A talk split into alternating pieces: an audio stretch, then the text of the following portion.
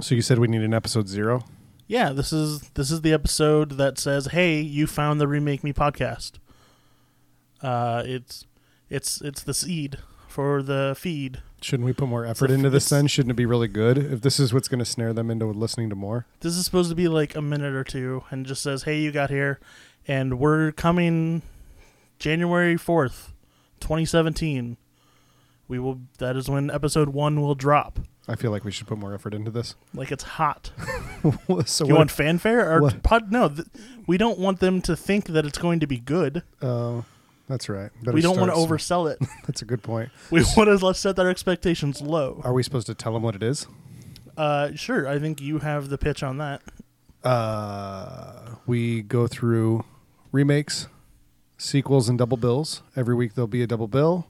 Uh, you don't know horror.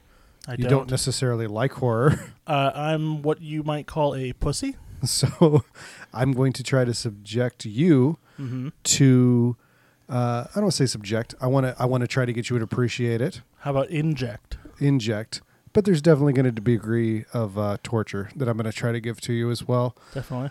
Um, so it's going to be simultaneously time to get you to appreciate, trying to uh, just amuse myself, and hopefully our audience can um kind of experience you finding out about the horror genre from the beginning. So every week it'll be a double bill of something with a focus towards discussing remakes.